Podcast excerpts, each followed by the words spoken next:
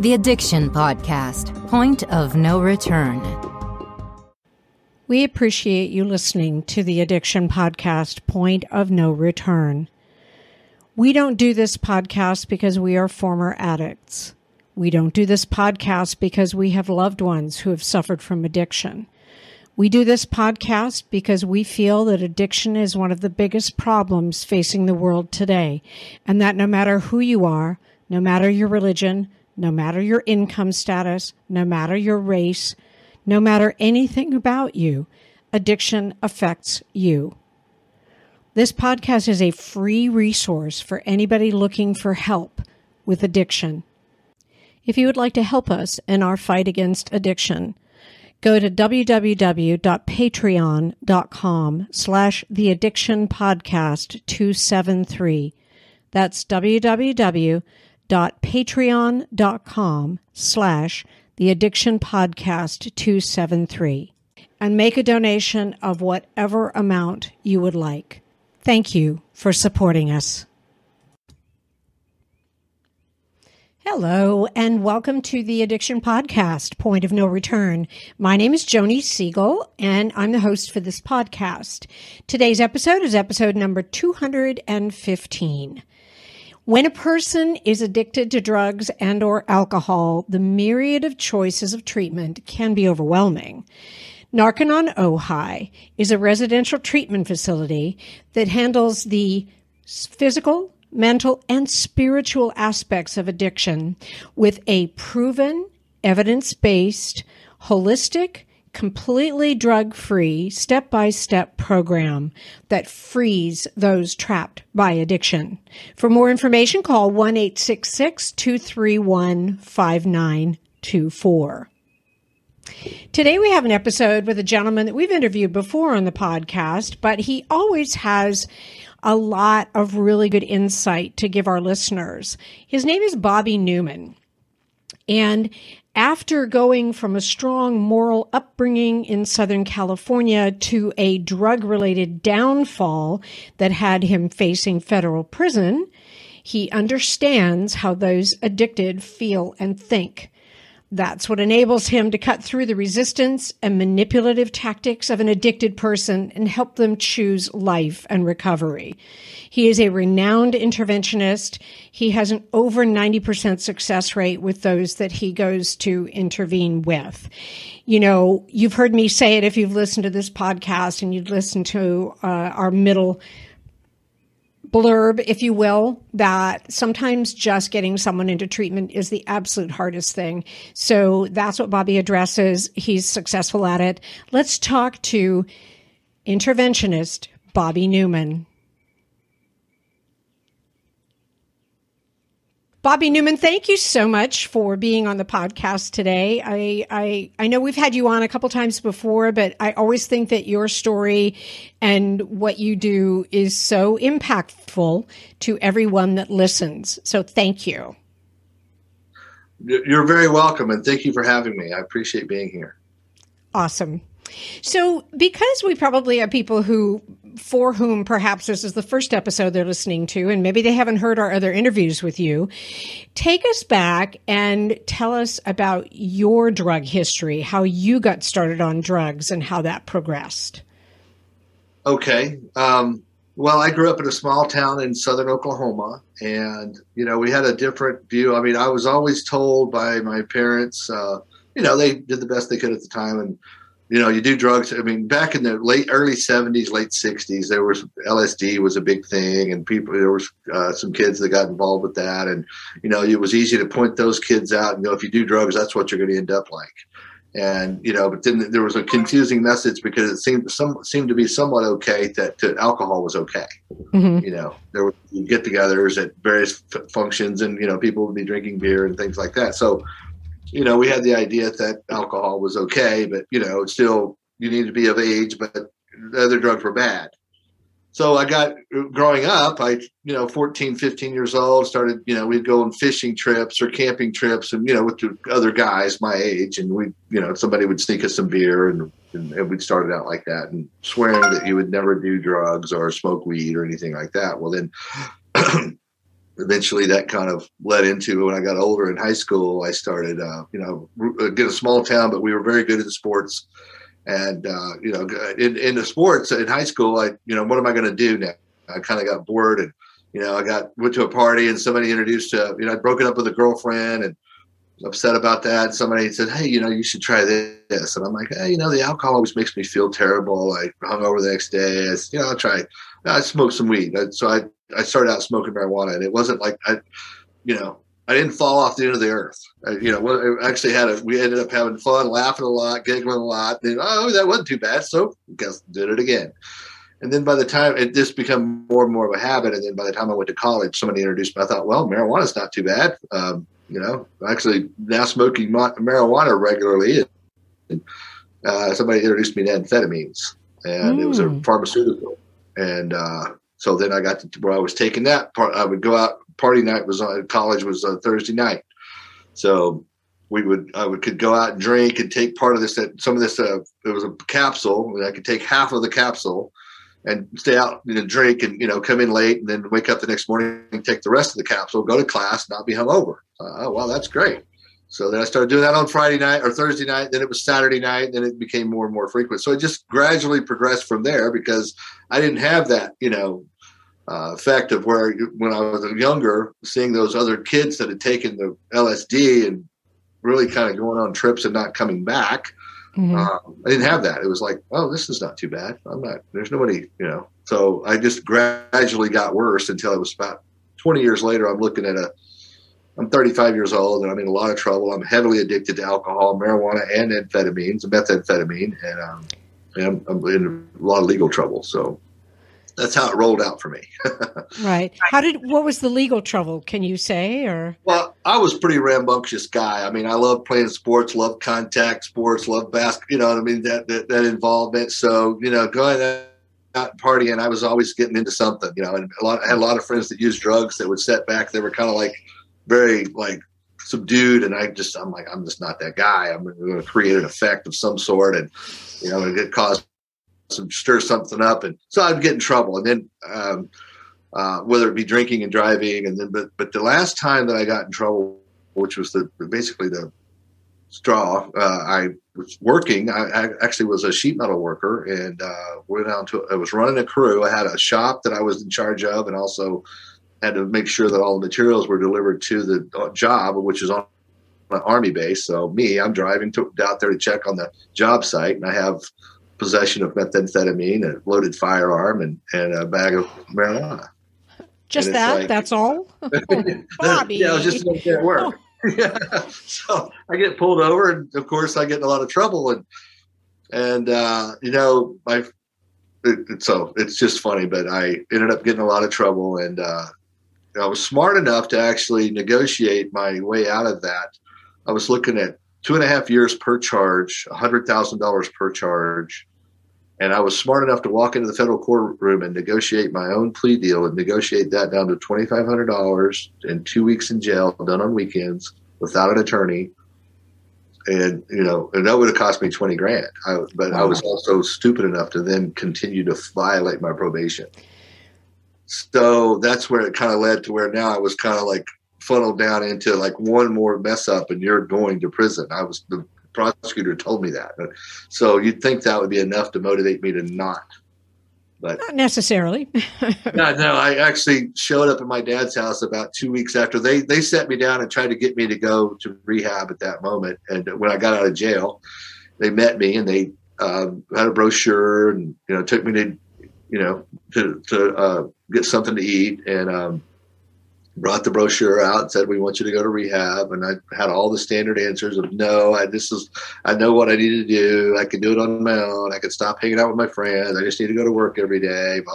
You know the whole standard answers that i've heard a gazillion times. Famous last words. Yeah. So then yeah exactly. Then but about um, two weeks later i'm basically crawling belly crawling back to my dad's house. Not not really but it was felt like that and back spiritually spiritually yeah, belly crawling. Sometimes. The hardest thing about getting someone into recovery is getting them to agree to treatment. Bobby newman a certified drug counselor with 30 years experience and an over 85% success rate as an interventionist, has created a series of 12 videos that you can use right now to learn every step to get your loved one to agree to treatment. Call 866 989 4499 today and say the word podcast to get a 10% discount. Or go to newmaninterventions.com and type in the word podcast for a 10% discount. This service comes with a free one hour consultation with Bobby. We appreciate you listening to the Addiction Podcast Point of No Return. We don't do this podcast because we are former addicts. We don't do this podcast because we have loved ones who have suffered from addiction. We do this podcast because we feel that addiction is one of the biggest problems facing the world today, and that no matter who you are, no matter your religion, no matter your income status, no matter your race, no matter anything about you, addiction affects you. This podcast is a free resource for anybody looking for help with addiction. If you would like to help us in our fight against addiction, go to www.patreon.com slash the addiction podcast 273.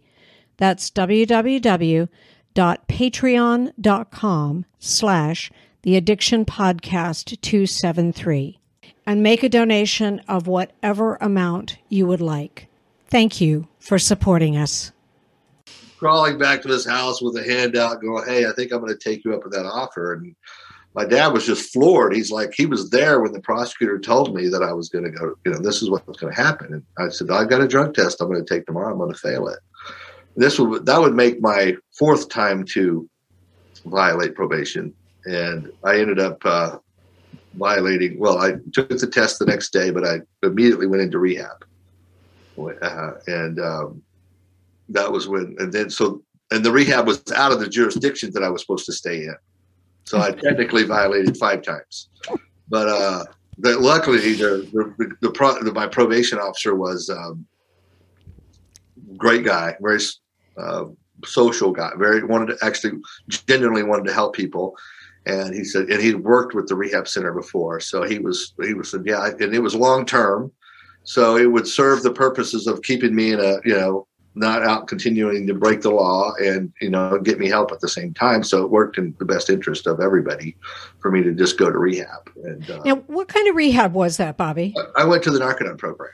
Oh okay okay. go do the Narconon program and, and uh, because for me um, I didn't feel like that medications was an answer, and I just couldn't get into the group setting of a 12 step program. Um, so I just thought this, and I was big on the vitamins and the sauna, and so that was what appealed to me. Um, um, okay. And my sister knew that. Uh, actually, I oh, okay. knew that because I had discussion with her about rehab before. Interesting. And uh, so Okay, and when was that? When was it that you got clean? That was August 26th of 2000 was the day I walked onto the property of Narconon. So it's been over 20, almost 21 years. Yep. So. Well, very well done on almost 21 years. I had a gentleman on the podcast and said he really didn't want to be heavily validated for being clean and sober. And I said, well, I'm going to do it anyway because I know it's not easy. So yeah. I'm going to tell you, very well done. Thank you. So, what led you then into doing what you do today? Interventions. How did you How did you get into that? Well, I uh, became involved. One of the things that when I was on the program, I showed up. Uh, Bobby Wiggins showed up, and he actually um, was talking about doing drug prevention, drug drug education and he gave a presentation to the student body at the at the at the center and um, I wanted to do that. I said I decided right then. I said I, I, want to do that because I had my son was eight years old at the time. I have two sons. One's twenty. He's one I'm talking about now is twenty nine now, but he was eight years old at the time, and um, you know I wanted to be able to. This information that I was learning was not. Well, you know, I had been to. It just wasn't out there, and I said I want. This could help kids not choose not to do drugs because had I known this information, I probably wouldn't have made the bad decision. I don't know. I mean, I would be less likely to have made the bad decision. You are listening to the Addiction Podcast, Point of No Return. For more information on the podcast or to reach out if you have a story you would like to share with us, go to our Facebook page by the same name, or you can email us at theaddictionpodcast at yahoo.com or go to our website, theaddictionpodcast.com. And please remember to subscribe to our podcast wherever you listen to podcasts and give us a five star review. We appreciate you listening to the Addiction Podcast, Point of No Return. We don't do this podcast because we are former addicts. We don't do this podcast because we have loved ones who have suffered from addiction. We do this podcast because we feel that addiction is one of the biggest problems facing the world today, and that no matter who you are, no matter your religion, no matter your income status, no matter your race, no matter anything about you, addiction affects you. This podcast is a free resource for anybody looking for help with addiction. If you would like to help us in our fight against addiction, go to www.patreon.com slash the addiction podcast 273 that's www.patreon.com slash the addiction podcast 273 and make a donation of whatever amount you would like. Thank you for supporting us you know, it's it, it's interesting that you say that. I'm while I'm not 100 percent familiar with the drug education that um, is is part of Narconon. I'm familiar with the truth about drugs, uh-huh. and I my thought has always been that if we if we can acknowledge that children are not stupid, and that if given the correct and truthful information, not just a dogmatic say no because I said so, but if they're given the actual information, they'll make better informed choices. Right. So it's interesting that you put it that way because that's that's what I believe anyway that's the, I've actually got that's the truth. I mean, the truth is, is the kids are pretty smart and they're, they're very smart, and we need to just give them the information, and that way, the responsibility can be theirs. And whether you know, and it's because it's it's very confusing. I mean, even for me, I mean, not that people intentionally do it, but like, okay, so the these drugs are bad, but this is okay you know and we, they don't people don't understand the consequences of the example that they set and kids can actually then become informed and make their own decisions about what they want to do. So right. I, when, I, when I was doing drug education, um, you know, I asked the kids, "Have you ever seen a drug addict?" Yeah, I said, "Okay, what they look like?" Okay, well, they would tell you know, they look, you know, bad on the street, you know, very malnourished and basically terrible. And I'd say, "Okay, what do you think they look like when they were your age?" Mm, so wow. Said, look around the room because this is, you know, they're the, mm. ah, I see. yeah, seriously. Wait a second. You mean they look like me and then they turned into that? Hmm. Do you think wow. that when they were your age that they grew up thinking they were going to look, you know, go look what they look like? And do you think that because most of the time they're going to say, I want to be a fireman or I want to be a police officer. Or, I want to be, you know, a doctor or a law, you know, those type pilot, something of that sort, you know. Um, yep. Because I re- remember asking myself when I graduated high school in the year 2000, where am I going to be? I'm 17 years old at the time. So how, where am I going to be in the year 2000? I'm want to be 35 years old. And so I had no idea I'd be looking at seven years in the federal penitentiary and going to rehab. So I not thought, kind of what you put on your list of your bucket list. yeah, that, that, you know, on, that doesn't get on there. right, right. So exactly. So uh, to answer, answer your question, I started out doing drug prevention, and then okay. led to other things. Uh, got into where I was doing the aftercare. Uh, with I was doing a lot of drug prevention, and I got some other people trained to do drug prevention and education. And then I got into doing aftercare with the. Uh, then I got the opportunity to, you know, my my the opportunities that I've had in my life are miraculous. I, you know, it truly is a miracle. But uh, I got to set up the opportunity to set up a, a rehab facility, also be a medical uh, medical detoxification liaison between you know the rehab center and uh, and medical detox centers and things like that. So, and then uh, then when I was uh, I, I spent some time at Hawaii and I got to where I was doing interventions out of Hawaii So I was also involved with the admissions of getting somebody into the program, but also doing interventions. And so that's where I kind of led into where I do what I do now. I have a question. Do you think, thank you for sharing that. Sorry. Do you think that the whole subject of interventions gets enough attention or like is, you know, is, yeah, it gets enough attention, I guess you would say? Because to me, one of the most difficult things that an addict has to go through is making the decision that they're going to get help. And I just, I, you don't hear about that many interventionists. At least I don't. Well, right. The thing is, is like matter of fact, I just talked to a family today, and uh, you know they're very successful, you know, professional people. But you know, the, the brother told me, he said, you know, we've been dealing with this for a few years now, we just now decided to get a professional involved. And in the back of my mind, I'm thinking to myself, and, and it goes for everybody because nobody, everybody thinks that they can handle this, but it's kind of like going, and they don't see well some of the things that I go over with them. They say, "Oh, well, I've said that to him. I've done this, and I've done," and, and maybe they inevitably they haven't done it as, in an organized fashion, such as an intervention.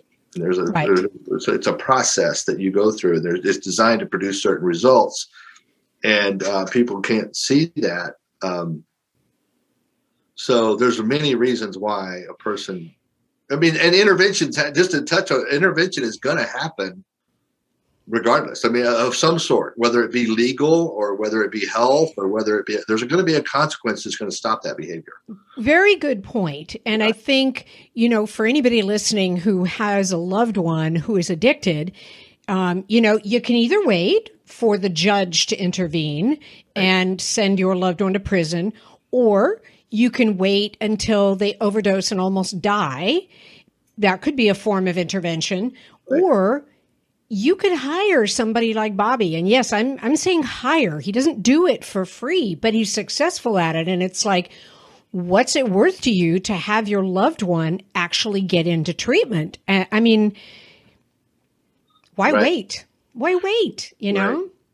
Well, I tell you, even when I my son was older, um, um, though, yeah, it's exactly so. Well, a lot of times the question is, um, well, he's not that bad. He's not going to have those things happening. I said, yeah, that's the reason we want to do it now. Right. We don't want it to get that bad. Right. We have no. You want to wait until he's homeless under the bridge and right. could potentially die or get arrested, right. or has diseases, or. And here's the thing: I'm going to just add this one in. I think a lot of people don't understand that drug use has long term negative effects on the body. So if your child, here's a good thing you could use, if your child had cancer, would you wait until it got really bad before you got them treatment? Right. Or would you want to get them into treatment as quickly as possible? That's right. That's exactly. It's, it's a, yeah, and the thing, the thing with addiction is you have the problem is that I run into with families is that you can see the x-ray or you can see the test results that the doctor can provide if there's those type of maladies with physically addiction is invisible you can't see it you, you know so they, they that's where they, they know bobby you yeah. know they know i would know if my child was addicted i just would yeah. there's indicators and and we we've talked about that on the podcast before right. um you know there's there's indicators right no, you're right. 100. percent And and that's the thing. The other thing is like like you guys have been you have been seeing. Uh, one of the questions a lot of times, I don't know how bad he is. I don't know what he's addicted to. I'm like, okay, well, let's just take the drug use away. What's he doing? Is he working? Is he being responsible? Is he, you know, a lot of times they're stealing. They're doing all these things that you're talking about. The indicators are there. Yep. Take uh, take away the drugs. The behavior itself is not okay, and that's an indicator that something needs to change. Right. And they're like, oh yeah, I guess you're right. so you, the the signs have been there for a long time. You just have not been noticing them, or chose to ignore them, or something. So, uh, you know. Yep. I mean, it's like for me. I, I had a high, rec in high school. Uh, we went to this drive-in down, you know, at the next town over, like I said, small town in Oklahoma, and we had a we'd come back and we had a flipped over and went almost the length of a football field on the roof of the car through a fence and into a plowed field. Now, a plowed field is going to slow a car down quite a bit because of the dirt, and we went almost 300 uh, 100 yards upside down. That's how fast we were going. Did that have a big impact? I got a scolding from my parents, and, that, and not that I mean I, I don't I'm not blaming my parents. I'm just saying it was like not, you know, it was a series of I mean a s- series of things like that that weren't Yep. taken that seriously. Yeah. So, anyway. Bobby, can can you share any um, particularly standout stories? Obviously, not with names of interventions that you've done, because I think sometimes when you like even just talking about this family who's you know they're an upscale family, upper middle class, and you know aren't sure if it's bad enough or not sure why they need an intervention. But give give us some stories of um, of some things that you've encountered. Well, uh, there's um, uh, uh, many. Uh, I know, I know. You have to narrow it down. I want a few stories that. Yeah, yeah. ring. It's like, uh, um, uh, well, I could give you my own personal story. One is I when I went my son when he was started having trouble, I didn't have any evidence of him using drugs, but I emotionally I'm trying to handle this, and I and I I do this for a living. This was again about 14, 15 years ago. And he didn't. I didn't have any evidence. He wasn't used necessarily. It wasn't a drug problem. It was just a behavior problem. But I was like trying to handle it, and I was beside, emotionally beside myself. Thankfully, I have colleagues that were there, going, "Hey," grabbing me and literally, sh- figuratively shaking me, going, "Hey, what do you tell all these other people?" Oh, this is what I tell them. Well, that's what you need to do then. and I had, would have to. I had to go to somebody else. I I couldn't handle him. I, I had I did have the not no, sense to say I've got to send my son to somebody else. You know, if there's too much of an emotional connection and people make that mistake, they think they can handle it, and they can't. It's- I, I think very few. I think very few and far between. I think that there is too much emotional baggage that we have with our children and that we have with our parents, speaking from the kids' viewpoint. And when the parent then all of a sudden goes, okay, now I'm not your mom. Now I'm your interventionist. The kid Right. goes, no, you're my mom and I don't have to listen to you. And that's Right. a very good point. And I think that's another good reason why people should really consider, you know, doing an intervention right. You know, with someone not doing an intervention on their own, but I mean hiring someone to do an intervention. right. Doing yeah. And then it's one, and the other thing too, and I do have a particular story I want to tell you about, but um, you know, people get so frustrated. There's this emotional roller coaster of being getting angry at this behavior and this, uh, and then you and then you outburst, and then you feel guilty. So then you re, you know it's this constant back and forth, and it does absolutely no good. And so we want to move forward. So it's a constant reaction to the person who's addicted. And a lot of times the person in it, the families are letting the person who's addicted kind of run the show. And it has to be their decision to get help, but at the same time, we have to put ourselves in a position of control. And knowing how to do that is very key. And so we can get we can move forward proactively and not be reacting to that person. I had a woman that was in we were she was from LA. Her daughter was from LA. She but her daughter was in Tucson. Sent her to a rehab center near Tucson and she left. She packed her bags and left. So she's on the streets of Tucson. So I, she's like, she don't doesn't know what to do. But at the same time, you know, this girl, there's not a lot of what we call leverage to motivate this person, the, the girl, to get help. I said, you know, I, well, I guess you could just let the let it go and see what happens. And she, I don't want to do that. I said, okay, so this would be a means of you being positive over this situation. And if it doesn't turn out well, there's always a chance that it's not going to. But at least in your mind, you'll know that you've done everything you can to help your daughter. And you can you can walk away and hopefully walk away from this uh, with knowing that you've done every possible thing. And um, lo and behold, we were able to fly out there. We met, and this I I was in Florida at the time, but anyway, I flew out there, met her, she flew from LA. We got, and she looks at me and we met at the hotel. Uh, she said, How are we going to do this? I said, I have no idea. because it she's on, this girl's on the streets of Tucson. We have no idea where she's at. Yeah, but first you have to find her. Yeah, we had to find her. She was in text communication with her mother, and her mother could kind of track her where her phone was at. So we inadvertently got this girl off this. There's a place in Tucson called the Miracle Mile and we went to start hunting around about places that we knew. And her mom was supposed to bring her back. She has no idea that I'm there, the girl, the, the girl, addicted girl. But um, but we started. But she was in communication. And after all day, I mean, we're there's a Miracle Mile in Tucson, and it's one of the worst street places I've ever seen. And I've been in some pretty hairy. I've been in Camden, New Jersey, and also in, in the streets of San, San Francisco. This is right up there. And uh, we saw a gang fight. We saw, you know, just all kinds of stuff. And um, finally, I just I started basically. I said, "Here's what we're going to do." Her and her mother were very close. This girl, but she was kind of running her mother around. And you find I just finally said, "Give me your phone." I started texting her. I said, "Okay, where do you want me? Where do you want me to drop your stuff?" I'm gonna. What do you mean? I said, I'm, I'm done. I'm done with this. I'm going home. That's, I was texting as I was uh, the mother what are you talking about? I'm just not ready yet. I said, well, I'm ready. I'm done. I'm, I'm done. I'm going home and dropping your stuff off. And um, she said, well, no. And she, I forget what exactly what she said, but I said, all right, I'll, I'll tell you what I'm going to do. I'm going to leave your stuff at the Tiki Motel, room 23 with Roxanne. Because there is a person in room 23 at the Tiki Motel. We talked to her and, uh, and, um, and I think that she probably knew that she was there too. So she knew exactly that we were, you know, and we're going to leave it with Roxanne, and you can pick your stuff up there. And a matter of fact, I'm having the rest of your stuff in my house mailed there. And this, the girl just came out of the woodwork. She's like, "Wait a minute!" And um, we ended up getting her to get in an Uber and come to our hotel, and we did the intervention at the hotel. And her, the girl, and I were on the way to the airport that night you know but it was one of those things that and this mother was a professional. She was a psychologist for the uh, penal system over women's prisons in california.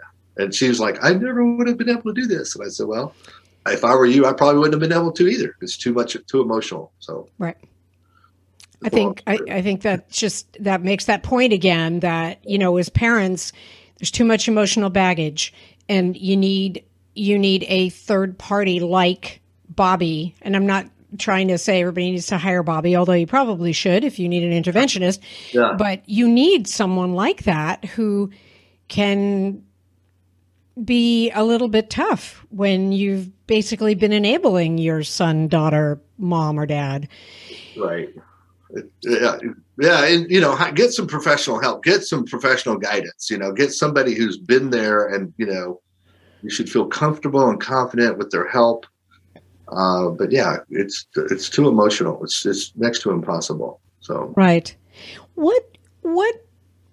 Give me give me some more. Give me another story. I want another story about a successful intervention that you did that sticks out in your mind. Well, uh, another one um, is a girl that I went to in New York, and this was an impossible situation. And it was a single mom, a widow, and the girl was early twenties she was with her boyfriend, who was a addict. Um, and the mom had the family had been looking for this girl for like two weeks, but she was in New York, upper upstate New York, and um, and the same thing. Well, what you know, the chances of this working because they don't even know where the girl's at. And I said, you know, but the mom said, you know what, I'm going to do everything I can, and so she pulled out all the stops. Just uh, and she brought me up there and I went and talked to her for quite a while and I got all the names of people that were, you know, where she was going. And there was one particular little pizza shop that where some of the friends worked. I didn't know anything. I just kind of knew, you know, uh, but I went to the pizza shop. I literally sat in there for about three and a half hours. I was looking for one kid that was a friend of the boyfriend and I was just listening and I was sitting there eating pizza, you know, very slowly reading the paper on my phone. And finally, this guy, a regular customer, walks in and he said, "Hey, Dylan," or I forget the kid's name, hey, how you doing? Glad to see you. I'm like, there, that's the that's the kid right there. So I'm watching him. So I waited until afterwards, and the kid was the manager of the store. But apparently, these kids had been in a car and they got pulled over by the police, and there was a gun and drugs involved, and, and this kid was in the car with the girl and her boyfriend, and so I waited out. So I set out my car, and I waited. But it's another two hours for the kid to get off work, and I caught him walking out this out to his car, and I said, "Hey," and and again, I'm using Dylan as a fictitious name. Hmm. But I said, "Hey, Dylan," I said, "You remember me?" Because he's the one. Because I wouldn't ask him. I said, "Hey, man, tell me what's the best thing on the menu." And we got, you know, had a conversation about that. He, oh yeah, this is what I like, and he gave me the whole rundown, and he was very helpful. And pretty, you could tell he's a pretty good kid. But I said, "Hey, man, you remember me? I'm the guy that you know had the pizza earlier." Yeah, yeah, I remember. What'd you think? I said, "Yeah, it was really good. Great, great, great recommendation. I really liked it." He said, "I got a question." So then I started asking him about the kid, the girl, and her boyfriend. And you could tell, I could see the reaction on his face. I said, okay. Mm. I said, look, man. And I obviously I look like a cop. And so, look, man, I'm not trying to get anybody trouble, but the family is very concerned for this girl's well being. I said, it would be in everybody's best interest if this girl was to surface and be able to talk to her mother. I said, you know, no trouble, no, none of that. I said, but, you know, apparently there was this incident uh, last Thursday where some kids got pulled over in the car. And There was a gun involved. The cop. There was a report written, and there was a kid named Dylan. And oh, wait a minute, is that you know was that you? that wasn't you, was it? You seem like too good. You wouldn't be involved in anything like that. But you could tell that. anyway, that I. I, I was onto something, and so I got back in the car.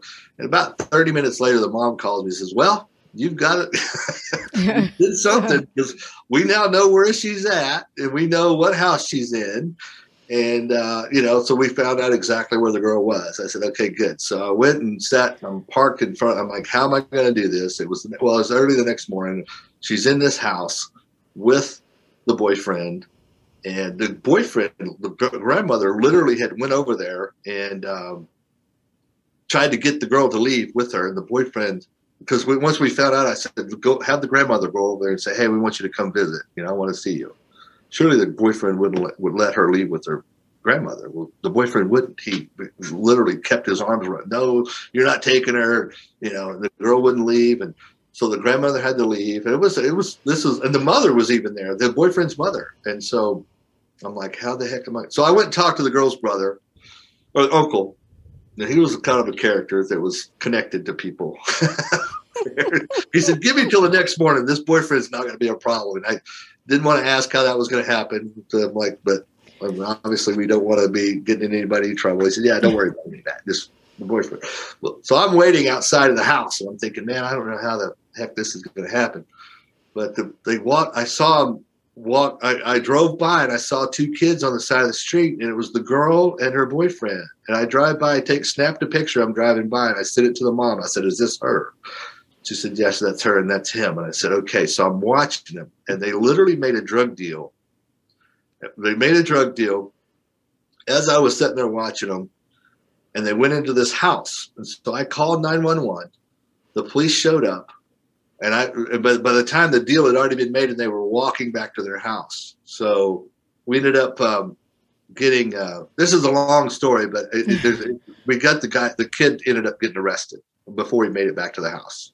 So then okay. the grandmother was able to go back over there, get the girl. We took her about 20 miles away, did the intervention, drove all night across the state of New York, went got to Philadelphia. I think we got a morning flight out and ended up getting her into rehab. But it was quite, it was one of those things that there's not a, we don't know how we're going to do this, but we just had the intention of getting it done. And it, the girl's uh, actually, I think she's about to graduate college now. So, oh wow, that's so. awesome. You're like a private investigator. I think I think there should be a reality show based on what you do, Bobby. well, that was a long story, but uh, it's a very it's one of those hopeless situations. You have no idea what how am I going to do this, but yet we yeah. decided we're going to go in and it, we figured it out. It worked out positively. So right, but then you also do interventions that might actually be like with the family when the addict is not necessarily on the streets, but you know, still living at home or still living close by and, and, and just, just really basically, how do you do an intervention like that? Well, that's that, that um, the majority of the convers- uh, the interventions are exactly that. Their family's been living right there, and so we basically, you know, there's basically five stages. There's the planning, preparation, execution, and you always I hope and pray for the best, but you prepare for the worst. You prepare for the person to say no. What are the consequences? What are they? The, they ask me, what are you going to do if the person says no? And I say that well, it all depends on what you are going to do because this behavior, this dynamic, is what they call. There's a term called familial homeostasis. What that means is family, and homeostasis means desire to stay the same remain unchanging. So the family has to be willing to change their way they're doing things. And so I asked them, what are you willing to do?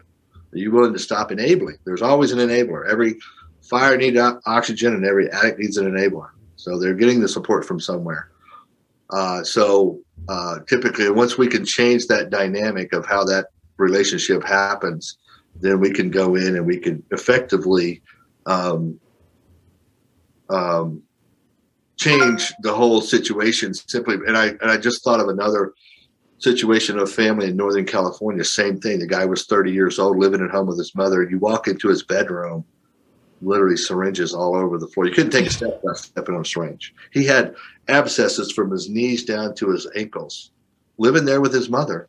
So I've spent a lot of time with the mother going, look, you know, we're going to confront this. This is your son's going to die. There's not a question that, you know, and like you mentioned earlier, the physical complications that a lot of the friends that I had, you know, it's going to get, they're dead. I mean, there's probably over a dozen friends of mine that would always kind of make fun of my, me for getting in trouble, but which is what led me to the uh, point of getting help, but they didn't. They didn't get in trouble, but they're dead now because of liver failure, heart failure, sepsis, all kinds of things, right? So, yep. but anyway, uh, we got the kid's agreement to go. We sat down with him and spent a couple of days getting his agreement to go. But we, you know, the, the but he finally it finally impinged. Number one, we could offer him some hope of a way out, and two, that the mother was done so she was she she finally said, "Look, you know, this we're done, and we're done with this. I'm not going to do continue this anymore."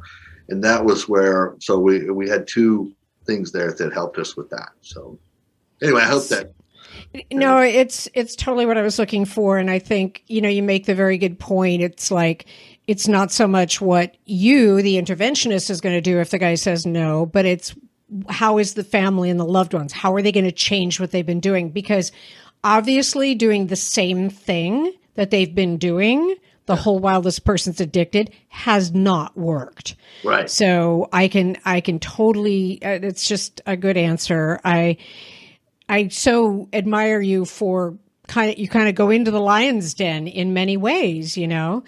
Um yeah.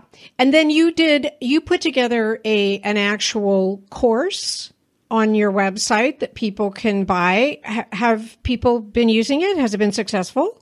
It, the success rate for that people doing that course. I mean, it's things that people go over. I mean, it's it's kind of standard operating procedure for an interventionist. These things, because uh, I worked with many interventionists before I came became one, and I've also collaborated with lots of other people. But this is kind of people kind of find their own way of doing things that works.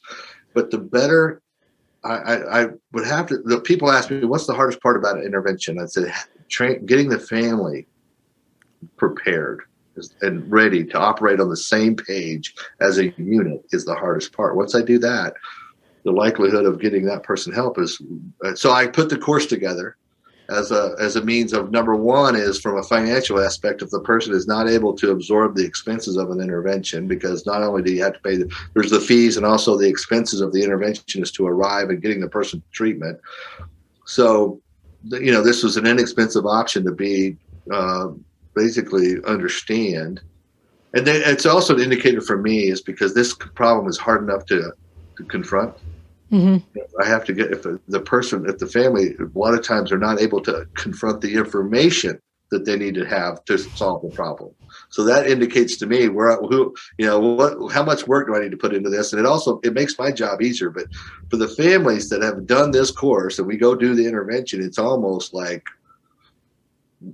they they go in on they they know what to do now and they have certainty on what they're doing. So once they have that certainty, it takes a lot of the questions out and they could move forward. And a lot of times they'll put together the, oh yeah, well, we can do it like this, or this is how we can do. And you, you know, they'll tell me, they'll remind me of what's in the videos. They'll say, oh yeah, you said this, you said that. right. Thanks for reminding me.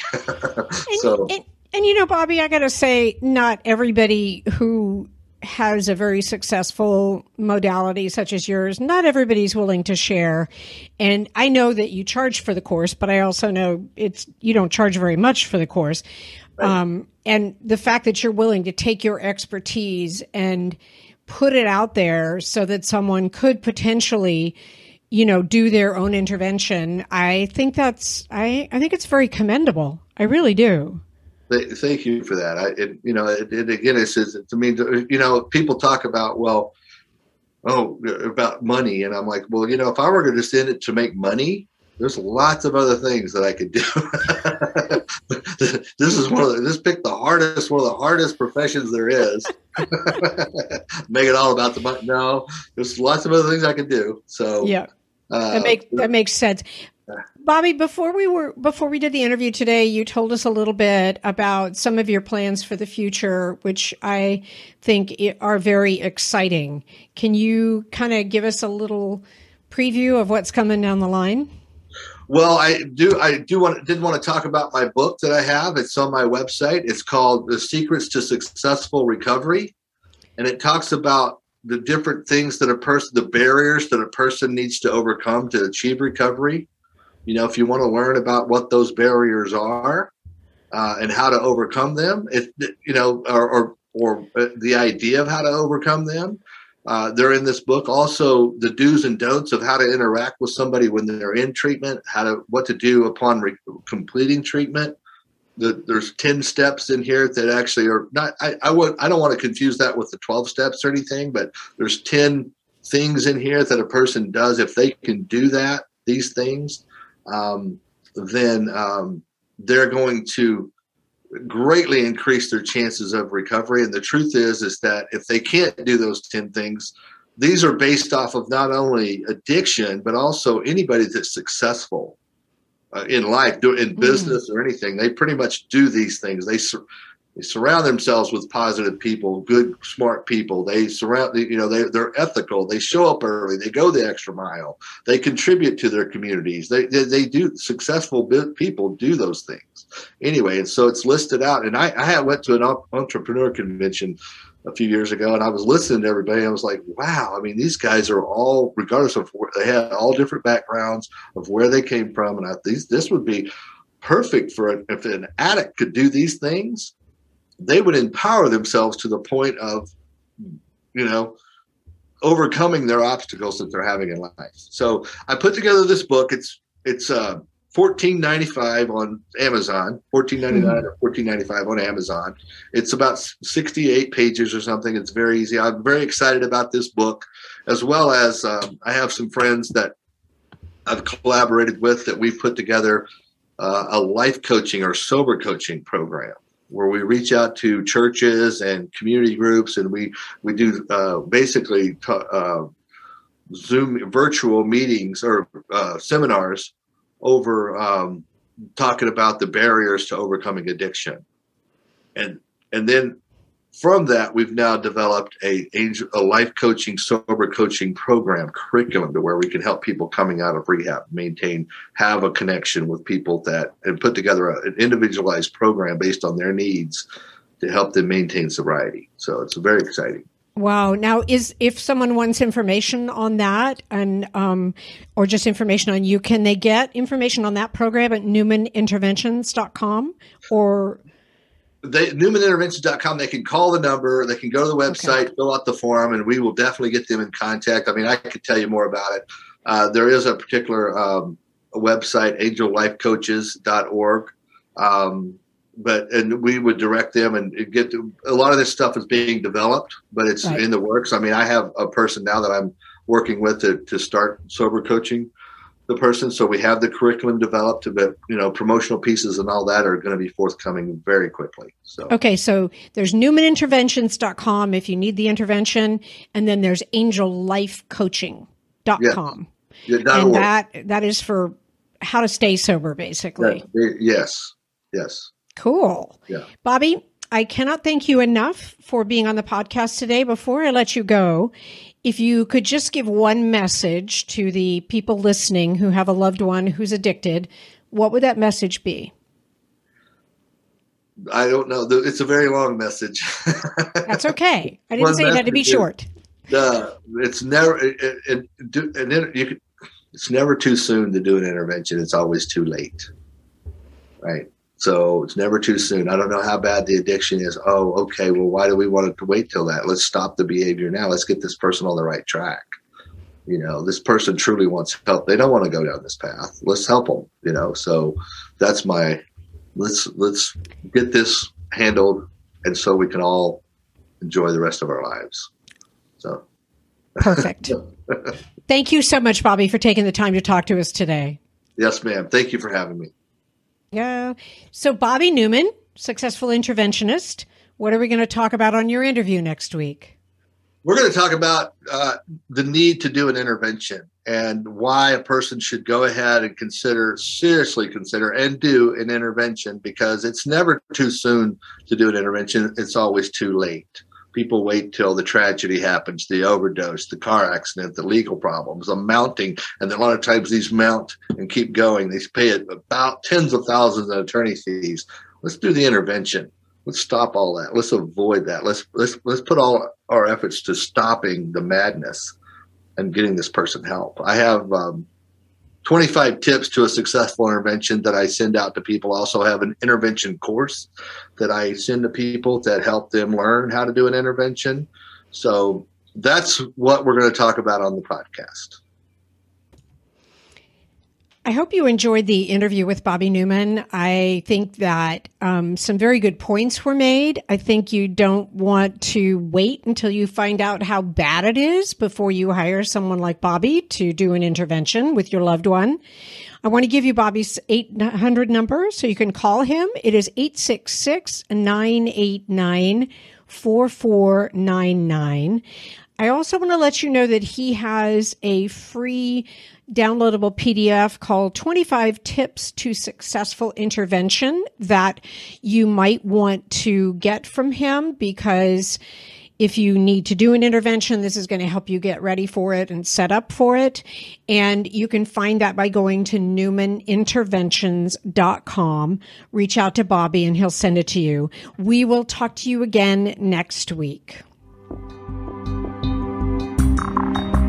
You have been listening to the Addiction Podcast, Point of No Return. For more information, reach out to us on Facebook or go to www.theaddictionpodcast.com. Our email is theaddictionpodcast at yahoo.com.